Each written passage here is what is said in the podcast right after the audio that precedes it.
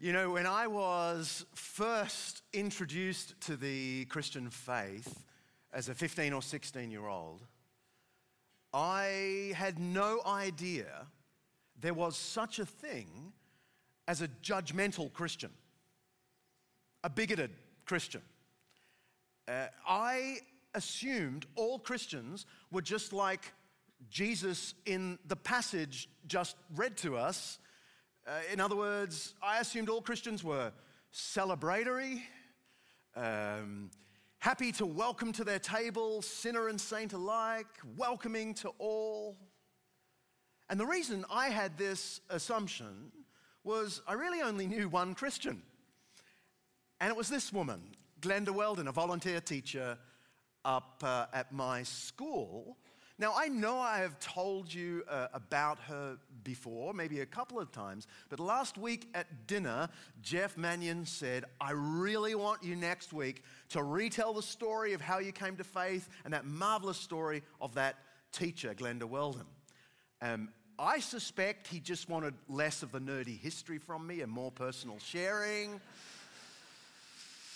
Jeff and all that touchy feely stuff but I'm, I'm, I'm happy to oblige because this was a remarkable woman.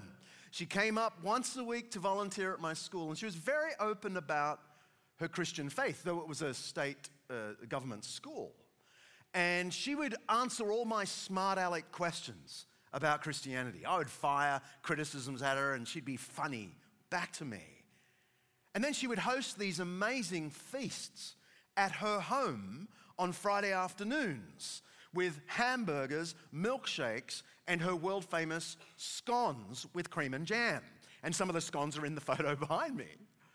And my mates and I would turn up at her home on Friday afternoons looking for the free food. And we would eat that food, and then she would bring out the Bible and we used to joke that she was like a witch who had fed us so much we couldn't get up out of the couch. And just at that weak moment, she would, but she didn't Bible bash us. She read us the Gospels. Friday afternoon after Friday afternoon after Friday afternoon. She knew that we knew nothing. I'd never been inside a church, nor my mates. So she just went with the main thing, Jesus, and fielded our questions. It was my doorway to the faith. The doorway of several of my mates, including Ben, who's also on the screen there, who also went into full time ministry, having been raised in a home without any Christianity. This was the doorway for us, this remarkable, celebratory, feasting woman. As she died six years ago, almost to the week. Um, and at her funeral, her family produced this lovely cookbook because she was such a foodie, as we say in Australia, like Epicurean, absolutely into feasting, that they made this cookbook and, uh, and they printed it and gave it to all like five or six hundred people at the funeral. And in the middle was a double page spread of her scone recipe. Uh, sort of in honor of us, and you, you might be able to see it says Glenda's salvation scones. And every year on the anniversary of her, de- of her death, uh, we in the Dickson household make these scones according to her recipe. Uh, and it's a, it's a delight. Anyway, Glenda put up with so much from us. Sometimes we turned up 20 of us at her home when she was expecting five or six. Sometimes we'd say we'd turn up and we wouldn't. And she'd made hamburgers, milkshakes, and scones. We turned up once at midnight drunk. More about that escapade later. We even stole from her. Not me personally, but one of my mates who went along Friday afternoon pinched her DVD player, sold it for drug money. The next week, she hardly mentioned it. She made out like she just misplaced her DVD player. We knew she knew we had taken it, and yet she still wanted us in her home. It was remarkable. And that's why I say in those days, I had no idea there were judgmental Christians, Christians who looked down on you for your morality. I only learnt that much later when I started going to a church and I met all the varieties of Christians that there are in the world. But in my entree to the faith, Glenda epitomized, for me, one of the best bits of the good news about Jesus. Jesus ate and drank with the sinners. And this narrative of Jesus at Levi's house is celebratory. And Levi, a tax collector, a sinner, invites all of his sinner buddies to celebrate and meet Jesus. And predictably, of course, the religious leaders are upset. Now, in history circles, not to turn this into a history lesson, which is unfortunately my instinct, this is known as the problem of Jesus' table fellowship. And literally, there are entire PhDs and academic volumes written on the subject of Jesus' table fellowship, his willingness to eat and drink with the sinners, and then really upset the religious leaders. His eagerness to eat with the sinners was remarkable historically. But forget the history. It's great news for us today for the church as it works out how do we interact with the wider society. It's great news for society as it tries to work out what is genuine Christianity instead of the marred and obscured versions. And it's great news for us individually as each of us wrestles with the perennial problem of personal guilt. Well, our passage today is part B to last week's passage. The two passages are uh, geographically and thematically linked. Last week we saw uh, Jesus at a home in Capernaum, that city by the lake, where Jesus makes the extraordinary claim to be able to forgive the sins of this paralyzed man who's let down through the roof into the middle of them all. Jesus declares his sins forgiven, and the religious leaders, right on cue, are upset. Who is this who forgives sins? Only God can forgive sins. He's blaspheming, they say. Well, our text takes us out of this house and just 100 meters down to the beach. That's the setting of our passage today where Jesus at Capernaum goes to the beach and there are fishing boats being pulled up, there are crowds flocking, and there are tax collectors right on the beach counting the fish and uh, doing the mathematics to work out how much duties must be paid on the fish. And this is where we pick up our narrative. Once again, Jesus went out beside the lake. And a large crowd came to him and began, he began to teach them. And as he walked along the beach, he saw Levi, son of Alphaeus, sitting at the tax collector's booth. Follow me, Jesus told him. And Levi got up and followed him. Now think about this. No sooner has Jesus demonstrated his authority to forgive sins up in the house with the paralyzed man then he is now down at the beach looking for more sinners to forgive, to embrace, to win over. And so he arrives at this tax collector's booth. What you need to imagine is a little mobile office that just sets up, probably with a little canopy, you know, so he doesn't get, you know, burnt.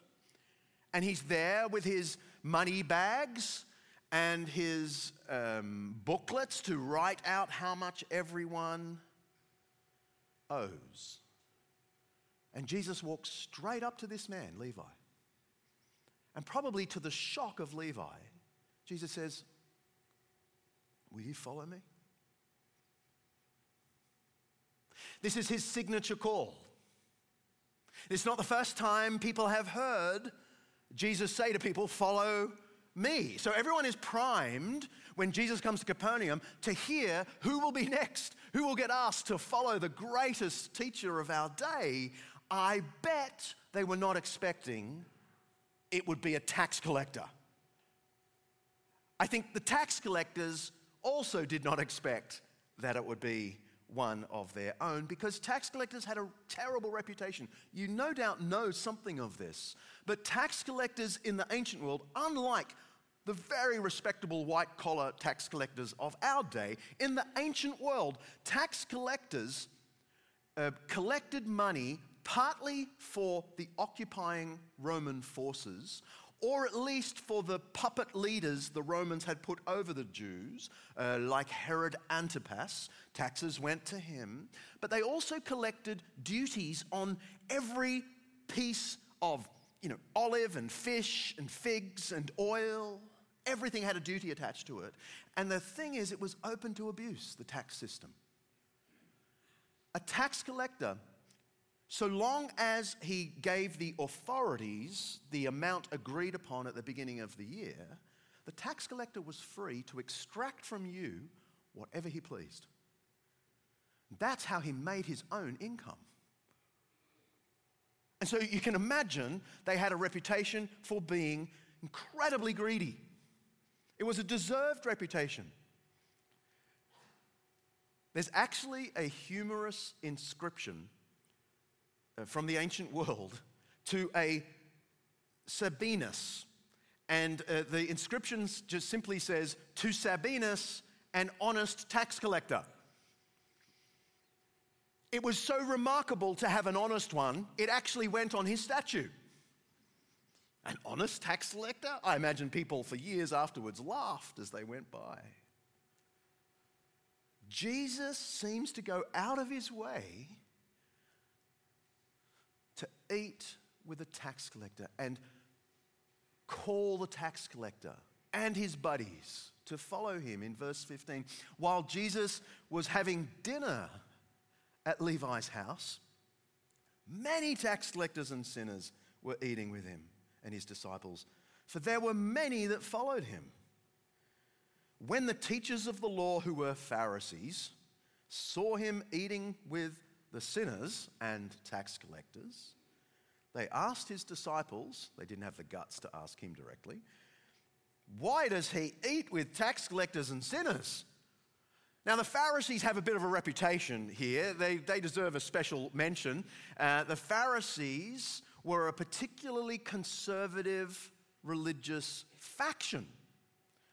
And the peculiar thing about them is they wanted to separate themselves from everything impure. In fact, the word Pharisee probably comes from the Hebrew term separated. They wanted to be separate from all the impure things. And the cool thing is, we have some of the religious laws of the Pharisees still preserved to this day in a book called the Mishnah. And in the Mishnah, which is 1,100 pages long, there is a section about tax collectors. And I want to read it to you so you get a sense of how outrageous it is that Jesus eats and drinks with him. Here we go. Concerning thieves who enter your house, only the place trodden by the feet of the thieves, uh, is unclean. And they render unclean in those rooms the foods, the liquids, the clay utensils which are open, but the couches and the seats and the clay utensils which are sealed with a tight seal are clean. Concerning tax collectors who enter your house, the whole house is unclean. it's pretty straightforward. Uh, tax collectors are worse than thieves religiously. So when Jesus goes to the home of Levi, and all of his other tax collector and sinner buddies are there. Can you see what's happening? Jesus is making himself contaminated, at least according to the rules of the Pharisees, of that religious faction. So, why did Jesus do this? It would be tempting just to say, oh, Jesus was a party animal and liked to eat and drink with everyone. But obviously, more is going on than that. Surely, this is another real life example of Jesus' power to forgive sins. See, sinners don't contaminate him, as the Pharisees thought. He cleanses them. It's the reverse. And not just the sympathetic sinners, like the paralyzed man up in the house that we looked at last week. You might look at a man like that and think, oh, well, he deserves forgiveness because he's had such a hard life. But actually, here, Jesus is pursuing the openly corrupt and irreligious Levi and his buddies. This is really important to spot. Uh, Levi isn't a lowly outcast. Don't think of him like that. It's not like Jesus is the company uh, diversity and inclusion officer, you know, just wants to make sure everyone, including Levi, is feeling comfy. No. Levi's doing fine. Levi's got friends, lots of them, or at least acquaintances, and lots of people who want to be his friend. He's wealthy, he has petty control. He's not an outcast in that sense. The Pharisees are kind of rational to complain that Jesus would eat and drink with this man who is greedy, who's corrupt.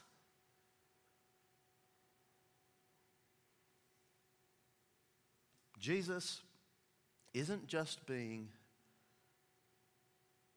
a liberal, progressive, lefty inclusion fanatic. The point here is he is the savior of all. He loves everyone. He wants to remedy everyone, not just the sympathetic characters like the paralyzed man. He wants to go for the total jerks as well. And tell them that they are loved by God and forgiveness can be theirs if they trust Him. And this, of course, is his point back to the Pharisees. The Pharisees have just sort of grumbled to Jesus' disciples, but Jesus overhears this and has a little lesson for them in verse 16, uh, 17. On hearing this, Jesus said to them, the Pharisees, It is not the healthy who need a doctor, but the sick. I have not come to call the righteous, but sinners. Jesus had a special mission not to those who already knew God and His mercy, the healthy, the righteous. No, Jesus had a special mission to those who didn't know God's love, who lived at a distance from God, who knew they disobeyed God. He had a mission to heal them spiritually. Whether sympathetic characters like the paralyzed man, or unsympathetic characters like Levi. He is the divine doctor. He came to mend our souls back to our Creator. He is searching for you and me to bring us back to God. This isn't simply open mindedness. This is the work of the Savior, wanting to bring everyone to salvation. And according to this gospel, he will walk these shores for another year, searching out more sinners, offering them forgiveness. And then, about a year later, he, he will go down to Jerusalem, where he'll be arrested, tried, beaten, and hung on a cross. And according to his own teaching, he was giving his own life on behalf of us, on behalf of the paralyzed man, on behalf of Levi and his friends, on behalf of you and me. You may see yourself here this morning as a kind of sympathetic character. Or you may see yourself as deeply problematic. Either way, Jesus came for you as the divine doctor to bring you back to God. For my podcast, I interviewed uh, an American academic called Bill McClay. He's professor of history at uh, the University of Oklahoma. And he's written one of the most insightful essays i have read in you know, maybe the last five or 10 years. It's called The Strange Persistence of Guilt. And I know it doesn't sound very exciting, but it's a bit of a history of guilt. You think, I don't want to read a history of guilt. No, no, no, really. It's fantastic. Because he goes through how the Western world has tried to cope with the problem of guilt. Guilt is a perennial problem, but how has the West dealt with it, especially in recent times as Christianity has been sidelined? And he has some really interesting things to say. For example, he talks about the 19th century German atheist Friedrich Nietzsche. And Nietzsche said, because there's no God, there's no higher law above you, so there's no objective guilt. Guilt gone. And yet, it persists. And then McClay talks about Sigmund Freud, the father of modern psychology. And Freud, also an atheist, tried to deal with subjective guilt, that is, the feelings of guilt that linger. Nietzsche got rid of objective guilt. There's no God, there's no law, there's no guilt. Freud tried to psychologize it and say, and yet we still feel guilty. It's everywhere in our culture, he said. And so many of our anxieties, Freud reckoned, were because of repressed guilt. And he thought you could mend your guilt through psychotherapy. And yet, guilt persists. And the most interesting thing about what McClay says in this article is that as Christianity declines in the West and guilt persists, we don't have the tools anymore to cope with personal guilt. That at a cultural level, we're scrambling for coping mechanisms. And he lists three secular ways to cope with guilt. See if this rings true for you. He wrote this in an American context, but when I first read this, I was in Australia and I thought it was bang on for Aussie culture too. He says, one, we have an obsession with therapeutic measures.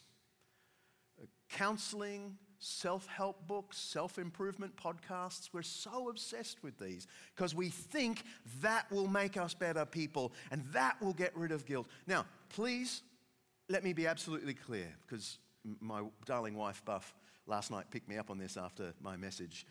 She said, Please make clear to people that there are inappropriate feelings of guilt that counselors can help with. Yes, 100%. Don't take this as a criticism of the whole psychological method. I, th- I think it is incredibly valuable. But as a culture, you cannot remove guilt simply through counseling if guilt is real.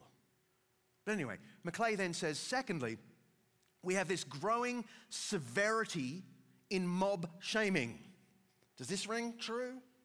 We find even worse sinners than ourselves in the public sphere, and we are furious at them. And, and, there's something in our shaming of other people on Twitter or wherever uh, that makes us feel better about ourselves because they're worse than us. But it's actually just guilt management. And then McClay says, thirdly, there is a rush in our culture to identify with or as victims. Because if we're a victim, we're the innocents. And so we are either ourselves a victim or we're the friends of victims, and therefore we're the righteous. And that that is in part, in a way, a way of coping with the perennial problem of guilt. Now, McClay doesn't write from a Christian perspective. He doesn't offer a Christian solution. He just says these are the trajectories of our culture, and it's pretty unhealthy. But there is a solution. His name is Jesus. Actual forgiveness from the divine doctor who can look you in the eye whether you are a sympathetic character who has done wrong or you're an unsympathetic jerk who knows their wrongs deep in the heart, Christ can heal you back to God with actual forgiveness. I put it to you, we cannot remove guilt by trying better, by imagining we're good through and through.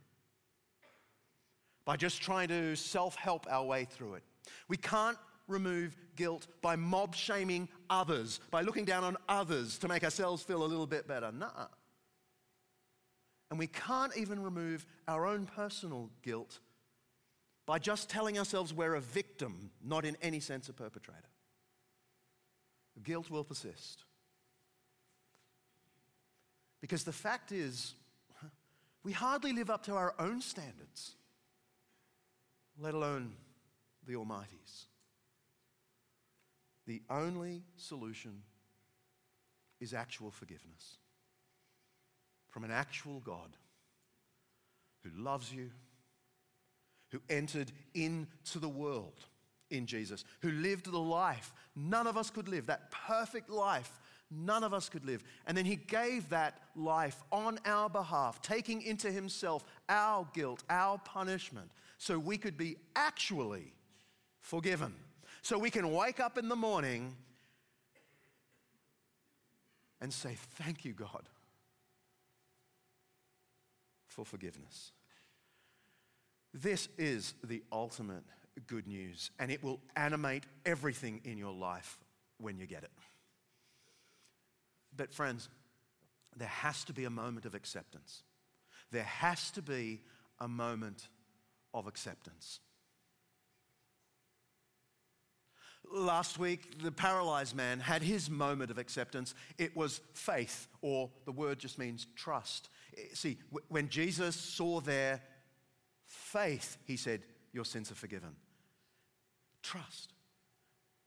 This week, Levi and his friends they had their moment of acceptance where, where, where Jesus says, Follow me, and they got up and followed him. For me, there was a moment sitting on the couch of this volunteer teacher, eating her hamburgers, milkshakes, and scones, and listening to her read to us the life account of Jesus, the Gospels. And I found myself thinking, I trust him this one. I trust him. There was a particularly potent moment that I hinted at at the outset when my friends and I were at a, at a drunken 16 year old party late one night. Now, we weren't Christians. Don't think this is my habit or anything like that. But in those days, at the end of the party, one friend in particular was so blind drunk and had vomited all over himself, it was disgusting. And he said, Can I come to your home? Because my dad will kill me if he sees me in this state. And I said, No way you're coming to my home. And the other mate said, No way you're coming to our home. And then one of us had an idea, and I am just a little bit embarrassed even to tell you now. One of us said, Hang on, doesn't the volunteer teacher live like 500 meters up the road? She'll have us. The fact that we thought that was plausible tells you something of the impression she had left in our lives. So we go up to her home. Nearly midnight. We knock on her door. She's finishing off a very posh dinner party. She looks at us. She looks at Daniel. She doesn't blink. She invites us in, takes us past the dining room, past her friends, out to the back wing of the house.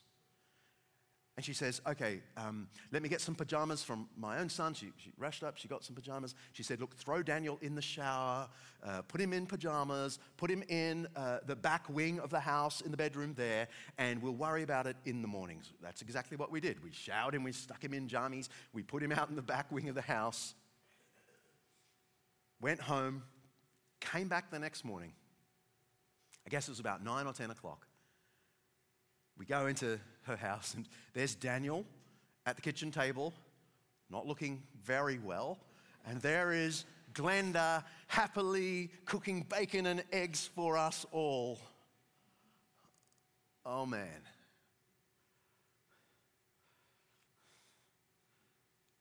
When you have someone like that in your life,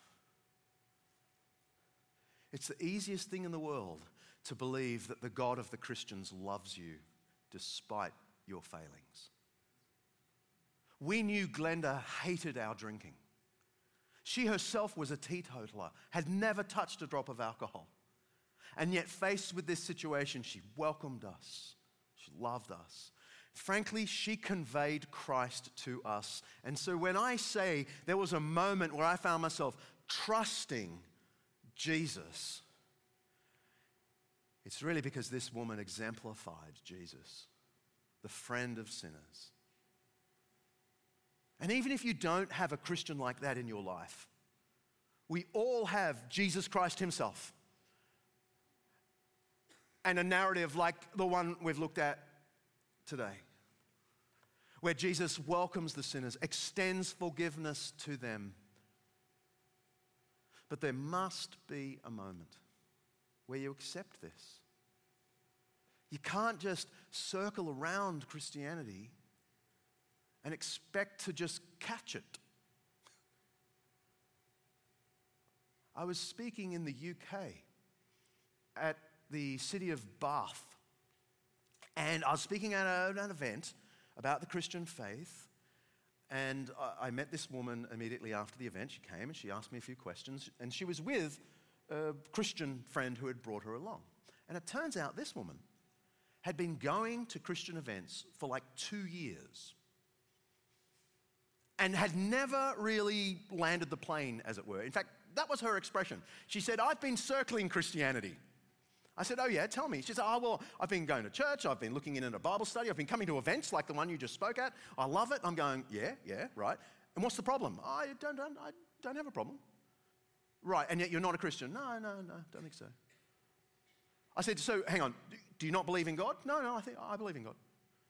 Right. Uh, do you uh, not believe that Jesus died on a cross and rose again for you? And, and, and she goes, oh, Yeah, I think I probably do believe that. Yeah. Right. So, do you have a good reason not to land the plane today? I said. And in a moment of beautiful honesty, she said, I have practical reasons, none of them good.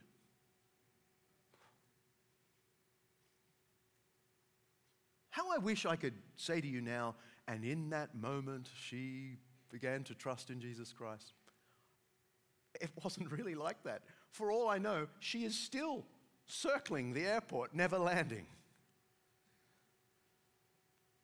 But I wonder if there are some here or watching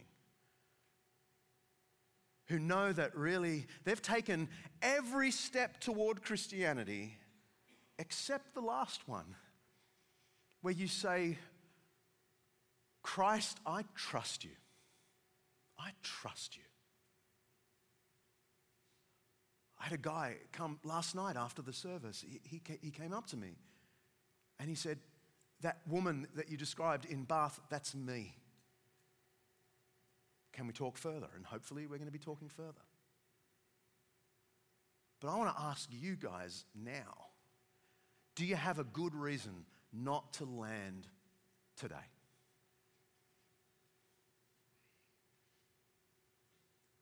To come to the divine doctor, the Savior, who gave himself for you, who will embrace and forgive you when you trust him with your life. And if you want to, I'm going to close by praying a prayer that I guess could be real for every Christian, but, but I'm particularly going to pray something that could be the words you, if you're not sure you're a Christian, might pray in your own heart to God to make this your moment to trust Him. Please, please pray with me.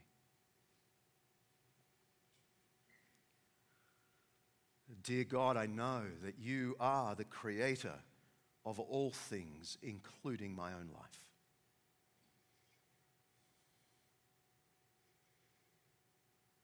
You are Lord of all. But I have not treated you as you deserve. I've not treated other humans as they deserve.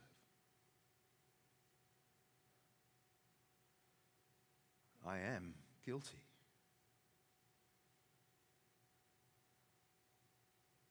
But thank you for sending Jesus into the world.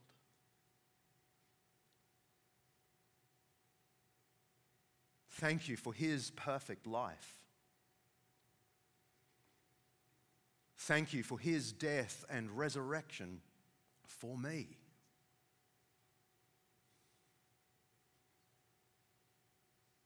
Because of him, please forgive me now. Restore my soul back to you, my Creator.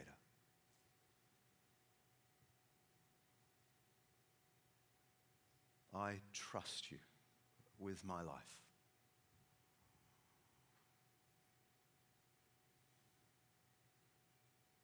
In Jesus' name, Amen.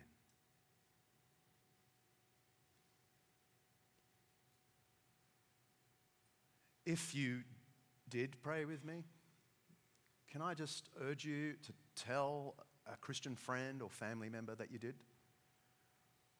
Or tell one of the pastors, the ministry team, or some other Christian you know, so that we can help you in the wonderful journey of learning how more deeply to trust Jesus Christ.